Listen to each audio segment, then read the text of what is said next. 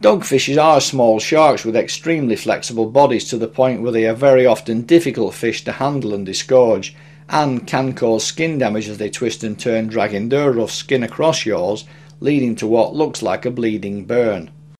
Three related species are caught in British waters, these being the lesser spotted dogfish, the bullhuss or greater spotted dogfish, and the very much rarer deep water blackmouth dogfish. If rejected misidentified record claims are anything to go by, then there has been a lot of confusion in the past between lesser spotted dogfish and bullhuss. When bullhuss are big, it's less of a problem.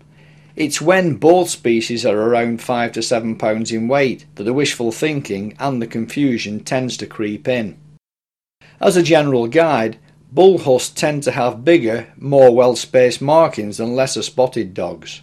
But the reality of the situation is that the colour and markings of the two species are so potentially variable and likely to cross over that you do need to be looking elsewhere for a positive ID. The first and easiest place to be looking is the nasal flaps.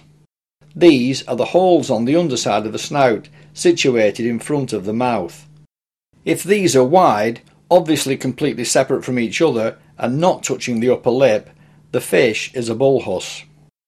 If, on the other hand, the flaps reach the edge of the mouth and look almost continuous, it's a lesser spotted dogfish. The other key difference is the positioning of the dorsal and anal fins.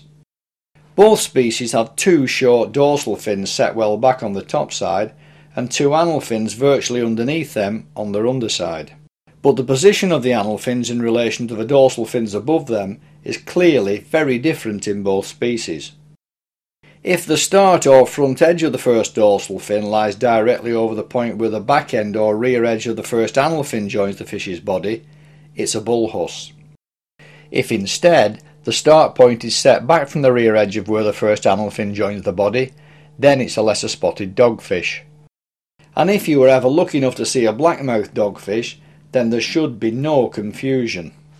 In my experience, Blackmouth dogs appear to be limp, almost lifeless fish when handled. Their body length is also much shorter than the other two species, and the eyes are striking emerald green. The patterning on the body is very different too, with large rounded or even diamond shaped dark blotches separated by lighter borders. But most conspicuous of all, as the name implies, the inside of this fish's mouth is black.